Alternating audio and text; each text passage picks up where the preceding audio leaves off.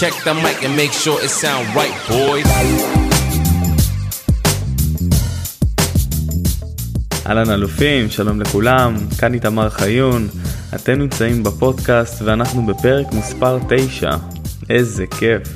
אז בפרק הזה אלופים אני רוצה בעצם לעשות לכם סיכום של הספר שנקרא mindset של אלופים, שאותו אני כתבתי וחיברתי, ואם מישהו מכם עדיין לא אה, רכש את הספר או עדיין לא קרא אותו, כאן בעצם אני מזמין אתכם לרכוש את הספר. אה, יהיה לינק ממש למטה ואני יכול לספר לכם, אתם עוד שנייה תשמעו את הסיכום, אבל אני יכול לספר לכם שהספר הזה הוא עזר להמון המון אנשים ושמתי בו את כל הטיפים ואת כל העצות שאני נותן ואנשים פשוט מאוד באים אליי חודשים אחרי או כמה אפילו שנים אחרי ואומרים לי וואו איתמר אתה יודע מהרגע שפגשתי אותך ואמרת לי לעשות א' ב' ג' זה פשוט נתן לי כוחות שינה לי את הסדר יום ואני מאמין שהדברים האלו מתחילים בעצם בדברים הקטנים שאנחנו עושים ביום יום שלנו. ואם אנחנו משנים את הדברים הקטנים, כלומר את ההרגלים, אנחנו בעצם משנים בכלל את, ה, את הדרך חיים שלנו. ואם הצלחנו לעשות זאת, אז עזרנו להמון אנשים והפצנו את הידע הזה, ובעצם אנחנו צעד נוסף בדרך לעשייה ולהגשמה עצמית שלנו. אז בפרק הזה אנחנו בעצם הולכים לדבר על הספר mindset של אלופים, שבואו נראה רגע לפני שאנחנו צוללים לתוך הפרק, נדבר טיפה על מה זה mindset. אז mindset זה איזשהו דפוס חשיבה שאנחנו פשוט מאוד אה, הולכים אחריו. אם לצורך העניין אנחנו רוצים לעשות איזושהי פעולה מסוימת ולקבל החלטה אה, לקום וללכת לעשות ספורט. ופתאום משהו בנו, משהו ב, בתוך המוח שלנו אומר לנו למה לא לעשות את הפעולה הזאת. למה לא, או למה לדחות אותה למועד מאוחר יותר. וכאן בעצם אנחנו שמים לב שיש איזשהו אה, דפוס כזה של אה, אוקיי, בוא, בוא לא נעשה את זה עכשיו. וכאן השאלה איך אנחנו בעצם מתמודדים עם זה. וזה לא חייב להיות רק, ב, רק בללכת לעשות ספורט, זה יכול להיות גם בלקום מוקדם בבוקר, קמנו מוקדם מהשעון מעורר, ועכשיו השאלה אם אנחנו באמת קמים מהמיטה ואנחנו נותנים פקודה לרגליים להתעורר ול mindset שלנו לעוף על החיים שלנו, או שאנחנו אומרים טוב עוד חמש דקות לא יקרה כלום או עוד עשר דקות. ככה בעצם אנחנו נשארים עוד אה, שעה, שעה וחצי במיטה מבלי לשים לב בכלל. אז זה דברים שהיו קורים לי, שאני בתור uh, תלמיד שהייתי בכיתה י"א-י"ב, זה היה קורה לי ופשוט הייתי מפספס בגרויות על כך שהייתי נשאר במיטה. אז ולאט לאט הייתי באמת מחפש את השיטות ואת הדרכים כדי שזה לא יקרה לי יותר וממש התחלתי לחקור את זה ולהבין איך אני אוכל אה, להיות, כלומר יש לי שעון מעורר ב-4-5 בבוקר, איך אני פשוט קופץ מהמיטה אה, ומתחיל את היום שלי פשוט מפוצץ באנרגיה. וזה בעצם הדברים שאני רוצה להביא לכם אה, בספר הזה ב mindset של אלופים. שזה בעצם השינוי ההרגלים האלו, אה, שינוי התבניות, הפרדיגמה, אתם יודעים, דברים שאנחנו רגילים לעשות. פרדיגמה זה, זה תבנית שאנחנו חיים אה, בתוכה, שאם אנחנו קמים בבוקר, אז דבר ראשון שאנחנו עושים זה מצחצחים שיניים. אז זו איזושהי תבנית, והחיים שלנו מורכבים מהמון המון המון תבניות. ואז כל התבניות האלה יוצרות את הפעולות שככה אנחנו חיים בו, בסוף, אתם יודעים, חיים אה, נורמטיביים. ומי שרוצה לחיות קצת חיים מעבר ולהגשים את עצמו מעבר אז הוא חייב לצאת מהפרדיגמה ולשבור אותה, הוא חייב לשבור את דפוסי התנהגות שלנו, אם אנחנו מרגישים קצת רע עם עצמנו אז ללכת לאכול שוקולד, יש הרבה אה, דרכי פעולה. אז מה שאנחנו בעצם הולכים לעשות, אנחנו הולכים לדבר א' כל אה, על הפרק הראשון, שהפרק הראשון אה, דיברתי עליו המון ואני כל הזמן חוזר שזה בעצם הניהול זמן שלנו. כלומר איך אנחנו מנהלים את הזמן שלנו נכון, אה, מכיוון שבסופו של דבר אין דבר כזה זמן. זמן זה משהו שאנחנו כבני אדם המצאנו, וזה בדיוק כמו חוקים, אה, וזה בדיוק כמו ממשלות, זה מה שאנחנו המצאנו כדי שיהיה לנו סדר ביום יום.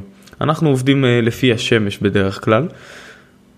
כי השמש זורחת, מתי שהיא זורחת אנחנו מתחילים לעבוד ומתי שהשמש שוקעת אנחנו בעצם מסיימים את היום שלנו וחוזרים הביתה. אז לפני שאנחנו מתחילים לעבוד וחוזרים הביתה, יש את הזמן הזה שהוא בעצם הזמן הכי חשוב והוא הזמן גם הכי טוב שאנחנו צריכים להשקיע בעצמנו. כלומר, השעה, שעתיים האלו ביום לפני שאנחנו הולכים לעבודה, אם אנחנו מתחילים את היום ב-7 אנחנו צריכים להיות בעבודה, אז אנחנו צריכים להתעורר ב-4-5 ולהשקיע בעצמנו את השעה, שעתיים האלו, בין אם זה במדיטציה, בין אם זה לכתוב, בין אם זה לקרוא ספרים כדי להעשיר את הידע שלנו. יש המון המון פעולות קטנות שאנחנו יכולים לעשות בזמן הזה, וכל פעם כמובן גם לשנות אותם. הפעולות האלו שאנחנו הולכים לעשות, הן הולכות בסופו של דבר לחזק את ה mindset שלנו. כלומר, אם אנחנו הולכים לקרוא ספרים ולהעשיר את הידע שלנו אה, בידע איכותי ובידע טוב, ברגע שאנחנו נצטרך לקבל איזושהי החלטה מסוימת אה, ולפעול, אז אנחנו פתאום נזכר באיזה משהו שקראנו בספר או באיזה משהו שחיזק אותנו ופתאום אנחנו נגיד רגע אבל אתה זוכר שאנחנו אמרנו לעשות ככה וככה או שקראנו על זה זה בדיוק המקום הזה שאנחנו צריכים להשתמש בידע הזה לטובה. אז זה בדיוק הזמן הזה שבמקום שאנחנו נלך לעבודה ופשוט נעשה את מה שאנחנו צריכים לעשות אנחנו צריכים ללמוד להשקיע בעצמנו. בסדר? תצאו מנקודת ההנחה שאנחנו זה הדבר הכי טוב, זאת ההשקעה הכי טובה שבעצמנו, כי אם אנחנו נשקיע בעצמנו אנחנו גם נעזור לאנשים אחרים להתפתח. אז בכל הנושא של ניהול זמן, אה, אני כן ממליץ לישון את ה-7-8 שעות בלילה, אה, כן להשקיע בגוף שלנו, אה, כן להוסיף אפילו שנץ של 10 דקות, חצי שעה ביום, זה, זה דברים מאוד מאוד חשובים, וזה דברים שלומדים, אתם יודעים, אנחנו באיזשהו מרוץ. אבל הכל טוב, אם אנחנו לומדים איך להיות חכמים מאשר המרוץ, אנחנו גם יכולים להשקיע בעצמנו טוב יותר. אז מבחינת אה, השכמה מוקדמת וניהול זמן נכון, זה פשוט מאוד לנהל את הזמן, להבין לפי אה, חוק פרטו שזה 80-20, להבין מהם 20% מהפעולות שהולכות להביא לנו את ה-80% מהתוצאות. וזה משהו חשוב מאוד לחיים שלנו, כי אם אנחנו אה, מנהלים את הזמן שלנו נכון ואנחנו משקיעים זמן בפעולות הנכונות, אנחנו גם רואים את התוצאות הנכונות, אה, וזה באמת מה שחשוב כאן, כדי שנגיע לקצה גבול היכולת שלנו. אז מכאן אנחנו בעצם עוברים לדבר על בניית תסריט אה, חיינו, שזה בעצם הסתכלות של שבע שנים קדימה, ואנחנו מתחילים לגזור אחורה. אז אם אנחנו היום נמצאים ב-21, אז אנחנו רוצים להסתכל עד 2028 ולשאול את עצמנו איפה אנחנו רוצים להיות ב-2028, מה אנחנו הולכים לעשות, איך אנחנו הולכים להרגיש, דמיינו ממש אה, איפה אתם רואים את עצמכם? ותנסו, כאילו לא, לא לנסות אלא תחלמו הכי גבוה שאתם יכולים, כל אחד והשאיפות שלו, כל אחד והחלומות שלו ולאן שהוא מכוון ותיקחו את החלום שלכם. אני אתן לכם דוגמה מהחלום האישי שלי, שגם כתבתי אותו בספר. החלום שלי זה להיות ראש עיריית חיפה. זה החלום האישי שלי, אני נולדתי בעיר, אני מרגיש שהעיר הזאת מידרדרת, כמנהיג בתוכי, אני רוצה לקחת אה, אה, שליטה על העיר ולהרים אותה, אם אני משווה אותה לתל אביב או ניו יורק, אז סליחה, חיפה זו עיר ענקית, זה הר גדול, יש גם ים, זה גם הר, יש גם טבע, יש גם חזירי בר. בקיצור, יש המון מהמון, רק צריך לדעת לבוא אה, ולנהל את זה כמו שצריך. אז עבורי החלום שלי הוא להיות ראש עיריית חיפה אה, ולבוא ולהשפיע על התושבים ולעזור ולראות מה ניתן לשפר ואיך להביא עוד תיירים ואיך שהעיר הזאת תשגשג כמה שיותר וזה החלום שלי. אז מכאן בעצם אני שואל את עצמי מה אני צריך לעשות כדי שהחלום שלי בעוד שבע שנים יתגשם. אגב את התוכנית הזאת בניתי כבר שנה שעברה אז נותרו לי שש שנים. אז אני בעצם חושב מה אני צריך לעשות. מה שעשיתי זה הלכתי פשוט מאוד לגוגל והסתכלתי מה צריך לעשות כדי להיות ראש עירייה. ותראו כמה זה מצחיק, אבל לא צריך משהו מיוחד, צריך רק כסף. כלומר כסף לקמפיין בחירות, קמפיין בחירות עולה בין חצי מיליון למיליון שקלים. וצריך כסף לממן את כל הקמפיין הזה, את כל העובדים, את כל הקלפי, את כל, לא את הקלפי, את ה... אתם יודעים, את כל, את כל מה שצריך בבחירות. ומה שעשיתי זה התחלתי לבנות לעצמי אמ, איזושהי תוכנית עבודה על כך שאני אלך אה, לייצר המון המון כסף, כדי שבסופו של דבר אני אוכל להשקיע כדי להגשים את החלום שלי בעוד שבע שנים. כי כסף, מי שכבר הכניס הרבה כסף בחיים, מבין שכסף בא וכסף הולך, זאת לא המטרה שלנו, כסף זה האמצעי, זאת האנרגיה שאיתה אנחנו יכולים לעשות דברים אמיתיים בחיים שלנו. אז מה שאני רוצה שנעשה, זה שפשוט מאוד תשאלו את עצמכם איפה אתם רוצים להיות בעוד שבע שנים, ומה אתם הולכים לעשות בשביל זה. כלומר, אם אתם רוצים אה, להיות בחופש כלכלי, זה משהו שהוא קצת כללי לי, בסדר? כי חופש כלכלי זה, זה משהו שהוא, אה, שאתם פשוט מצליחים להכניס יותר מאשר ההוצאות שלכם, להכניס הכנסות פסיביות, אבל זה דברים קצת כלליים. אני רוצה שאתם תהיו מאוד מאוד מדויקים עבור תת המודע שלכם. אה, אני רוצה שאתם תבינו בדיוק מה אתם רוצים לעשות ואיפה אתם רואים את החיים שלכם, איך אתם מרגישים, ממש תדמיינו מה אתם הולכים לעשות בעוד שבע שנים. אז אחרי שבעצם נתתי את הדוגמה של ראש עיריית חיפה ושאלתי מה אני צריך לעשות בשביל זה, אני צריך לחסוך חצי מיליון עד מיליון שקלים, כאן אני בעצם שואל את השאלה הבאה בעוד שש שנים מהיום, איפה אני הולך להיות? ואחרי שאני שואל את עצמי איפה אני הולך להיות, אני יכול ממש להתחיל לבנות את זה, מה אני צריך לעשות בשביל זה. כלומר, בעוד שש שנים יכול להיות שאני אהיה בדיוק ב... אה, לא יודע, בונה את הצוות שלי לקמפיינים ובונה את הצוות אה, שאני רוצה שירוץ איתי לבחירות. אז מה אני צריך לעשות בשביל זה? שוב פעם, אני צריך לארגן צוות, אני צריך להיות עם קשרים עם אנשים, אני צריך לבנות את, ה, את האוטוריטה, אני צריך לבנות את ה... אה, אולי לעזור לעוד אנשים, אולי לקבץ, אולי לבנות קהילה, יש כאן המון המון דברים. אבל בטבלה הזאת אה, לוקח כמה שעות לשבת עליה ברגע שעושים את זה נכון ותכנון נכון. ומכאן אנחנו בעצם מתחילים לגזור אחורה, מהשבע שנים לשש שנים, חמש, ארבע, שלוש, שתיים, ממש שנה מהיום, איפה אני הולך להיות ומה אני הולך לעשות בשביל זה. אחרי שעשינו את השבע שנים האלו, אנחנו רוצים להתחיל לגזור אחורה. משנה אנחנו בעצם יורדים לתשעה חודשים, חצי שנה, שלושה חודשים, חודש, וממחר בבוקר. מה אני הולך לעשות ממחר בבוקר כדי להגשים את החלום שלי בעוד שבע שנים. אז אני יודע שזה נשמע ככה טיפה מהיר וטיפה, וטיפה מסודר, בספר יש ממש טבלאות מסודרות שאפשר למלא, ו, וככה בעצם להגשים את, ה, את הייעוד שלנו, לבנות את התסריט חיינו. בסדר, הגעתי עם, בין כיתות אה, בתיכון י' עד י"ב, בעצם הייתי במגמת קולנוע ותקשורת, שמה שעושים זה לבנות תסריטים וללכת לצלם. אגב, יצא לי גם לזכות באיזה סרט קטן פעם אחת. אבל ככה זה, זה משהו נחמד. אבל בכל מקרה לפני שיוצאים ליום צילומים, שזה יום צילומי שחייבים להיות מאוד מדויקים, כי אם התסריט לא מדויק, היום צילומים פשוט יכול אה, להימרח ואתם תצטרכו לצאת עוד פעם. אז לפני שיוצאים ליום צילומים צריך לבנות תסריט, כלומר ממש כל שוט, איך הוא הולך להיראות, אה, מאיזה זווית צילום היא הולכת להיראות, מה הולכים להגיד, וממש לצייר איך התמונה הולכת להיראות. ברגע שעושים את זה ומפרקים את זה לגורמים ויוצאים עם תסריט שהוא לא חמישה שוטים, חבר'ה, זה תסריט של 30, 40, 50 שוטים בכיף, שממש צריך לשבת על כל שוט ושוט, אבל בסופו של דבר כשאתם מגיעים ליום צילומים, אז אתם פשוט מאוד מסתכלים בשוט, אוקיי, איך הזווית צילום הולכת להיראות, מה הולכים להגיד, מי הולך לשחק. זה ממש, אה, זה, זה הבנייה, 70% תכנון ו-30% עשייה, זה, בזה אני מאמין וזה משהו שמלווה אותי כל החיים.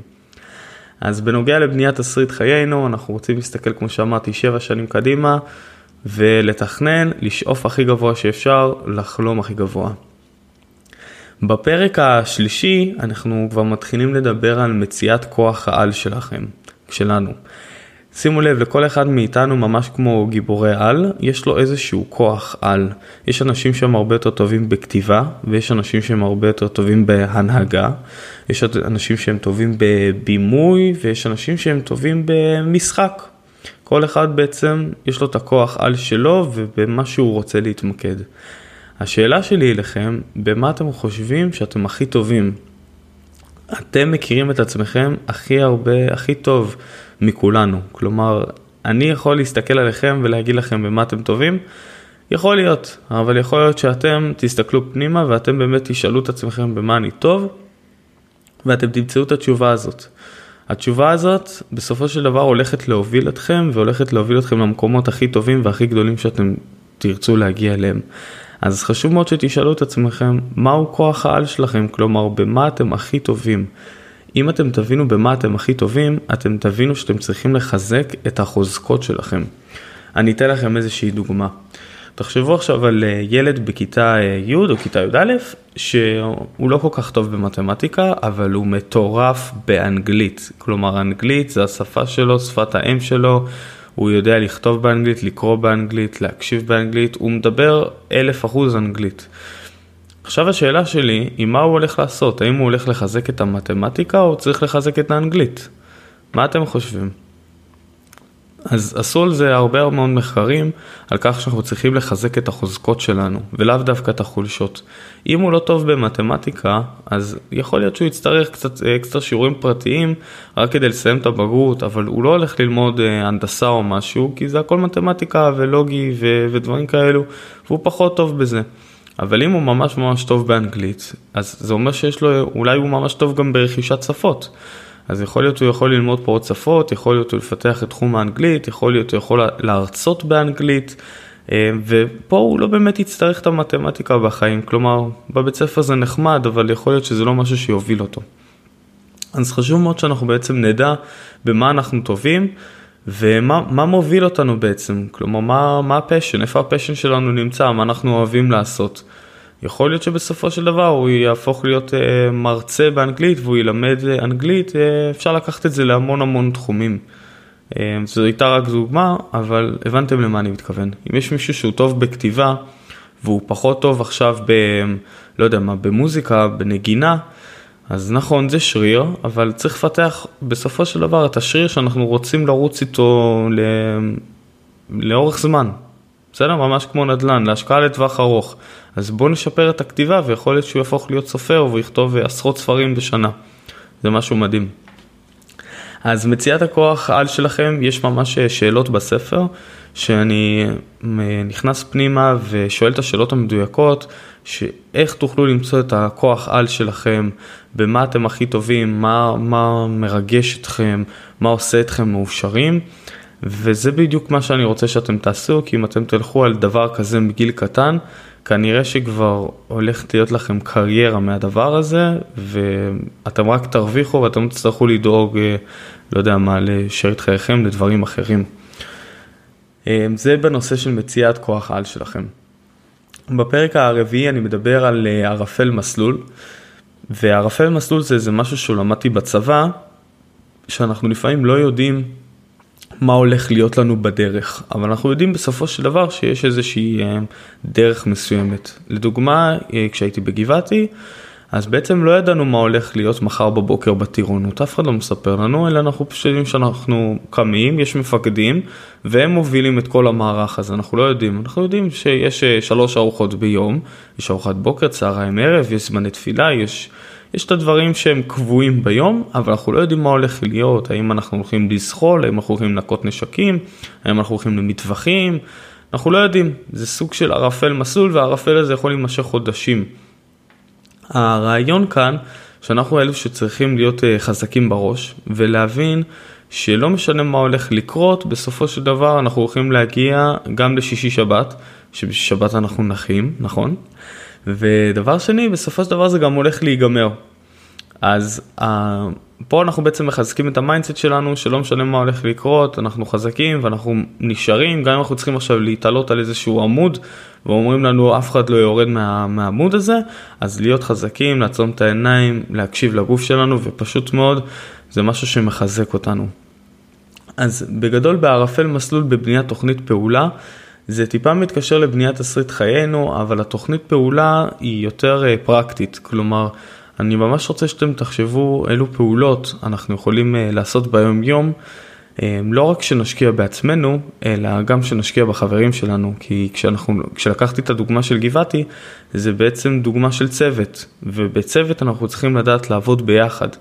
אז תמיד כשאנחנו נראה אנשים שקשה להם לידינו, איך אנחנו יכולים לעזור להם ואיך אנחנו יכולים אה, לתמוך בהם ולתת להם טוב, לתת להם מהאנרגיה שלנו כדי שהם יעלו והצוות הזה בסופו של דבר ישאג קדימה מה שנקרא. אז זה מבחינת הפרק הזה. אה, בפרק החמישי כבר, אנחנו לפי דעתי, כן, בפרק החמישי אנחנו נדבר טיפה יותר על בין החיבור בין ה mindset שלנו לגוף, בין ה mind לגוף. אה, שדיברו על זה המון אה, גורואים וגם אני אה, קראתי ולמדתי מהמון המון אנשים שמדברים על כך שהגוף, אנחנו צריכים להשקיע בגוף שלנו גם במדיטציה וגם להשקיע במכונה שלנו. כלומר, תחשבו על זה שאנחנו כבני אדם, אם אנחנו לא יוצאים לריצה, או אנחנו לא עושים איזשהו ספורט מסוים, אנחנו, הגוף שלנו איפשהו מתחיל ניבול כזה, הוא, הוא מתחיל לאבד, אין, אין לנו אנרגיה לעשייה.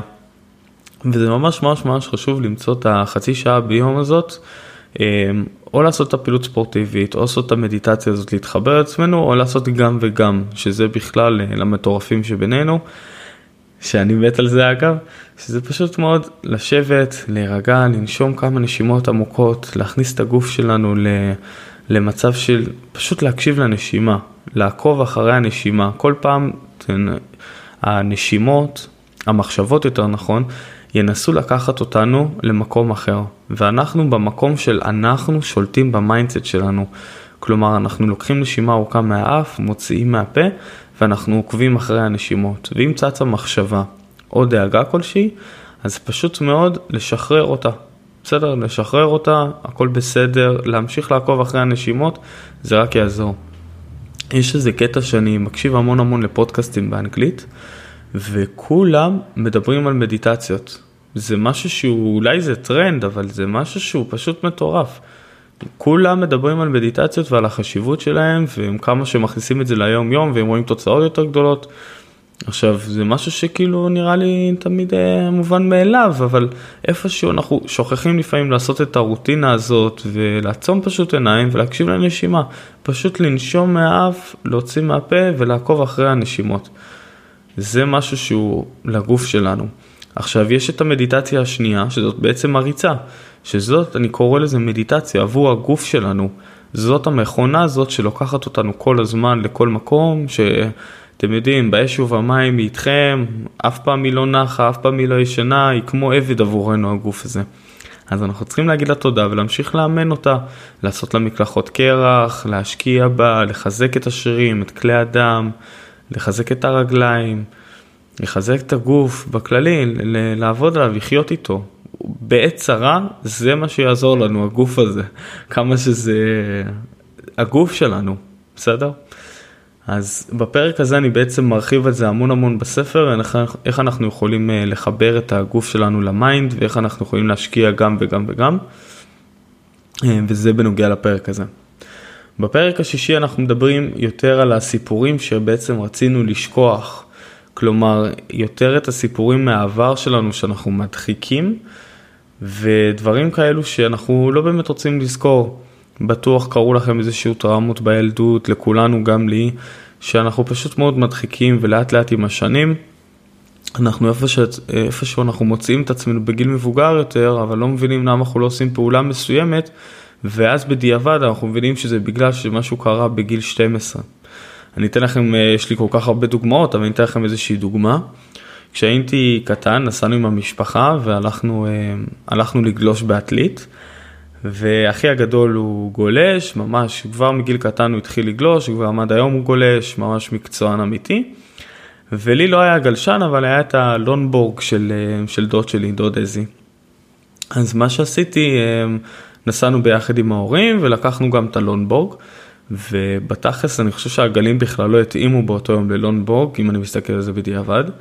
בכל מקרה הגענו לים, אה, ניסינו לתפוס קצת גלים, היה איזשהו גל, תפסתי אותו, עוד לא נעמדתי, רק נתפסתי, וראיתי איזושהי ילדה קטנה ממולי, קיבלתי החלטה, פניתי ימינה חזק, התהפכתי, בום, הלונבורג נשבר. ומאז אני יכול להגיד לכם, כשהייתי בגיל קטן זה אפילו לפני גיל 11 לפי דעתי 10, מאז עד גיל 26-27 לא גלשתי בחיים. בגלל באותו רגע שבעצם שברתי את הלונבורג והתבאסתי על עצמי ולקחתי את זה ואמרתי מה, שברתי לדוד שלי את הגלשן, זה לא יפה, זה לא מוסרי, ממש האכלתי את עצמי סרטים במשך אה, אולי 16-15 שנה.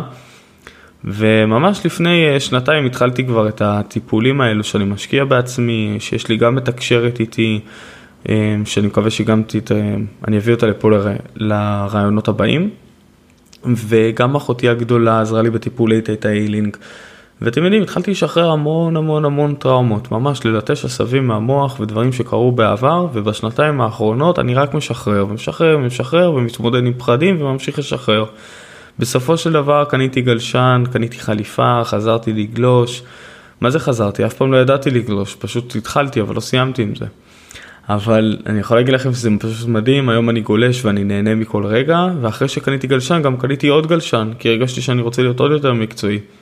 בקיצור, התאהבתי בספורט הזה מחדש, לא, לא מבין בדיוק איך זה קרה ומשהו עצר אותי כל השנים האלו, אבל עדיף מאוחר מאשר אף פעם, נכון? יופי. אז אם יש לכם איזושהי טראומה, משהו, ש...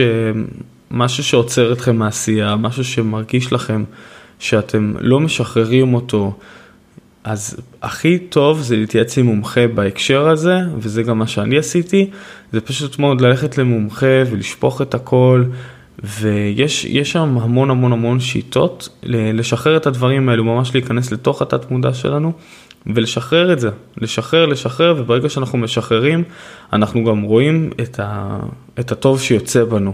בסדר? כמו שאמרתי לכם, לקח לי 15 שנה משהו, יכלתי גם להישאר עם זה עוד 15 שנה, אבל איפשהו הבנתי שאני חייב לשחרר דברים, אז הלכתי, השקעתי ב, אה, גם עם תקשרת וגם עם אחותי, ולא באתי בידיעה שאני הולך לדבר על הגלשן, דיברתי על דברים אחרים לגמרי.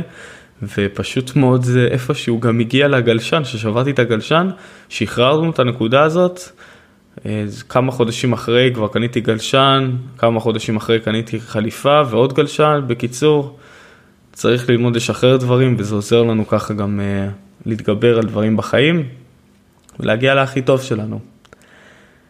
אז זה בעצם היה uh, הפרק השישי של הסיפורים שאנחנו רוצים לשכוח ולהדחיק אותם. Um, בפרק השביעי אנחנו בעצם מדברים על הפסקת תה.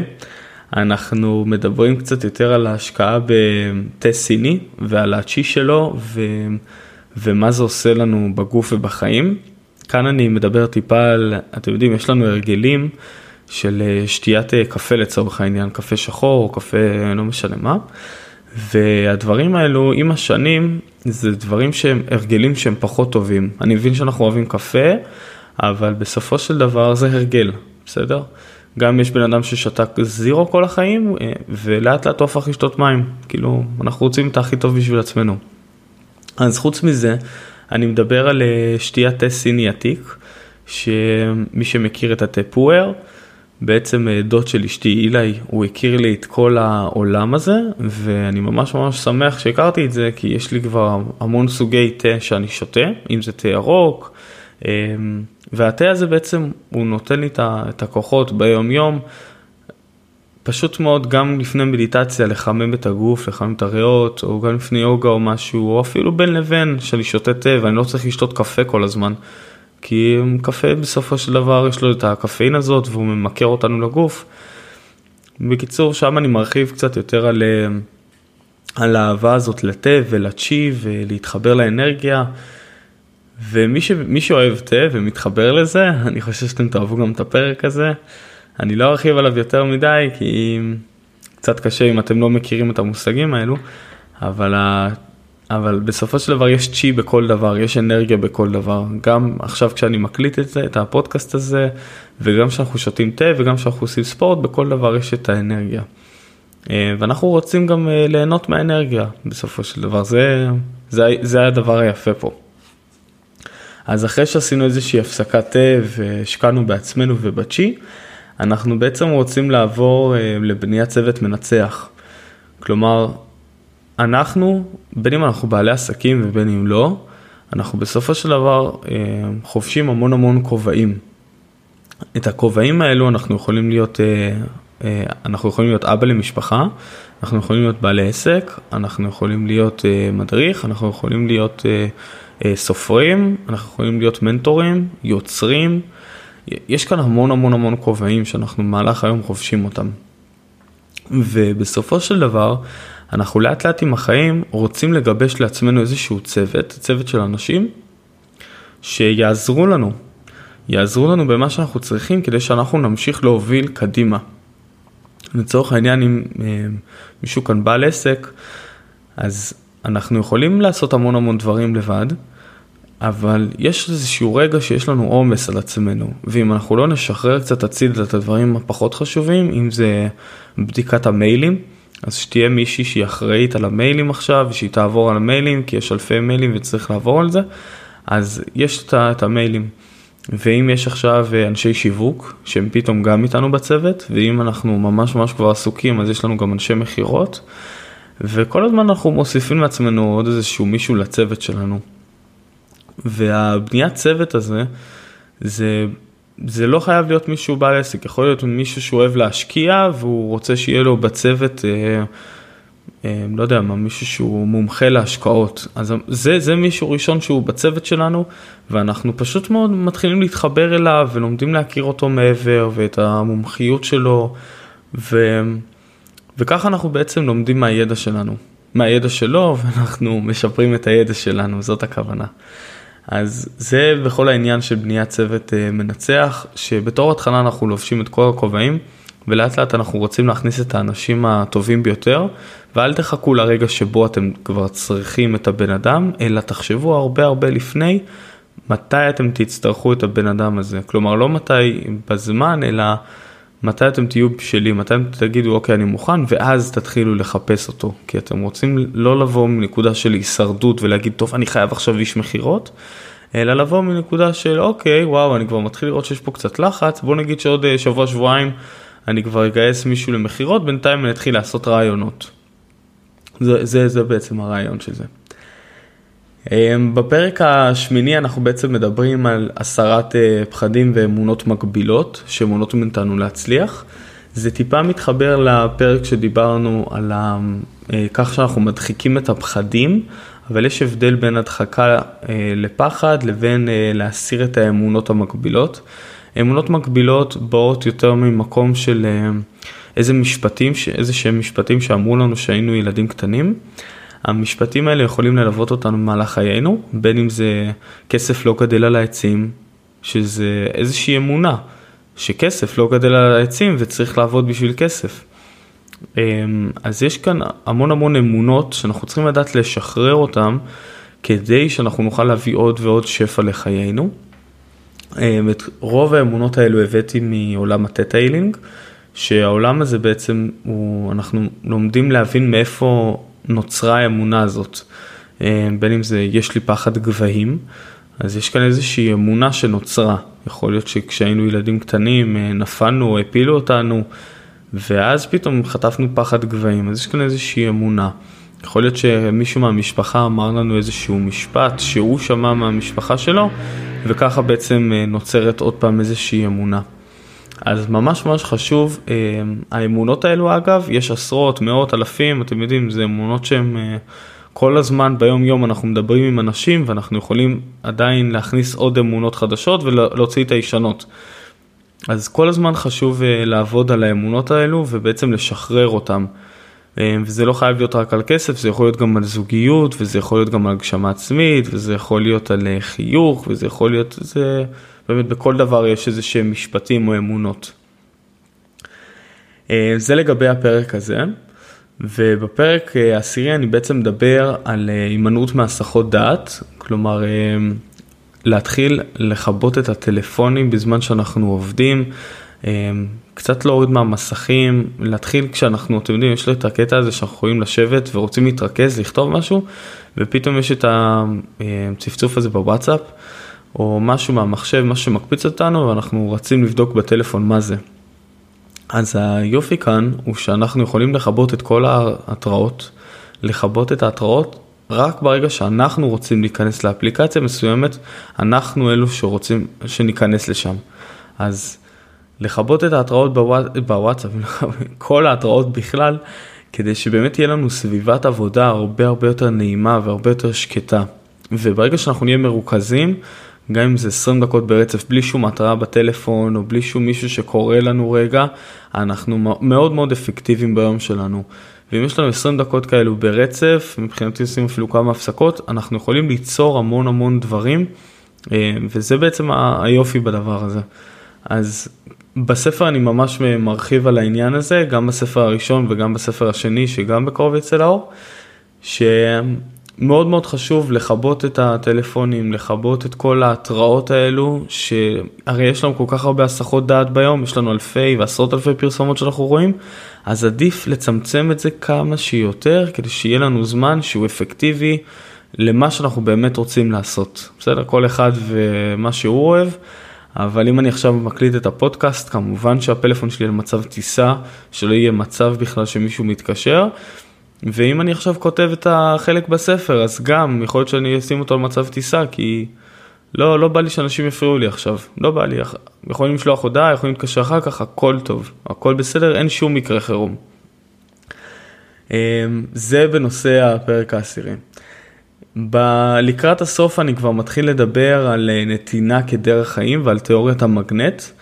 זו תיאוריה שאני הגעתי אותה, שהתחלתי להבין שככל שאני נותן יותר ככה אני גם מרוויח יותר, ממש כמו מגנט.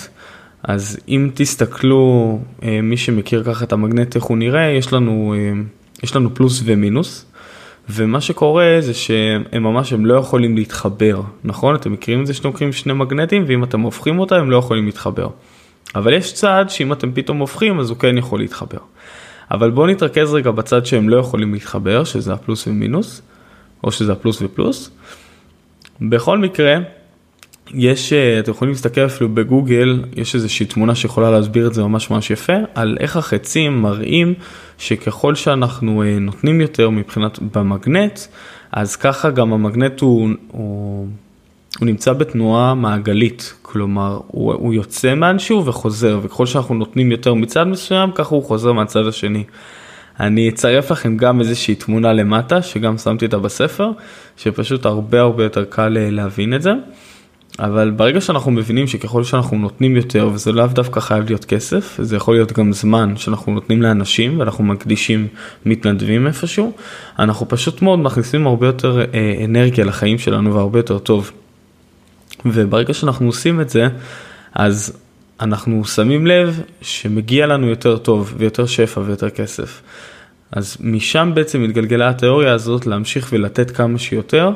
ואז אני בעצם מראה איך האנשים העשירים ביותר בעולם הבינו את זה ובגלל זה הם גם נותנים כל כך הרבה, בגלל זה הם גם תורמים כל כך הרבה, עזבו את זה שהם מנסים אה, אה, להוריד קצת מיסים בגלל העמותות ודברים, בסדר? אבל ככל שאנחנו גם נותנים יותר, אנחנו מקבלים הרבה יותר בחיים שלנו.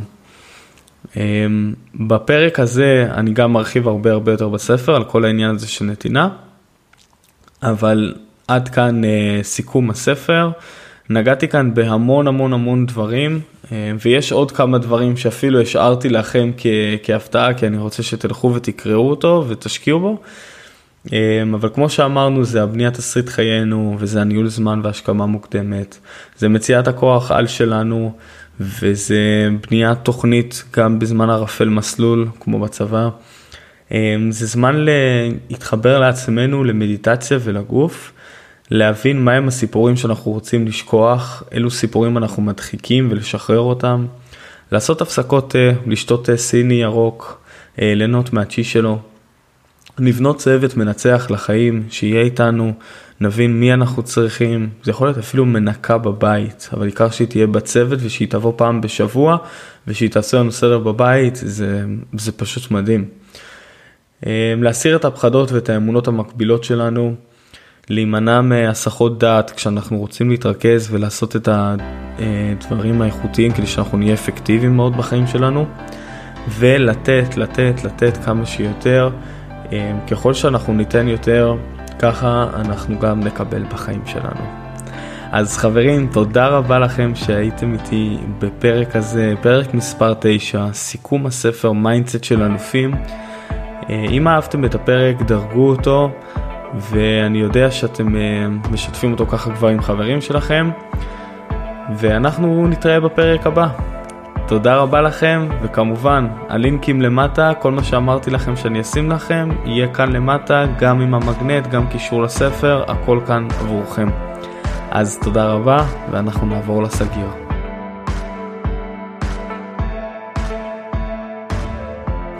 תודה שהאזנתם לעוד פרק ב"מקפיצים את העסקים". אם אהבתם את הפרק, אני מזמין אתכם ללחוץ על הלינק ולרכוש את הספר. הוא יגיע עד אליכם הביתה ואתם תהנו מכל רגע שלו. אני מבטיח לכם. אם יש לכם עוד איזה שהם שאלות, תרגישו בחופשי למצוא אותי בכל הפלטפורמות ובכל הרשתות, אני כאן עבורכם אלופים. שיהיה לנו אחלה יום ונתראה בפרק הבא.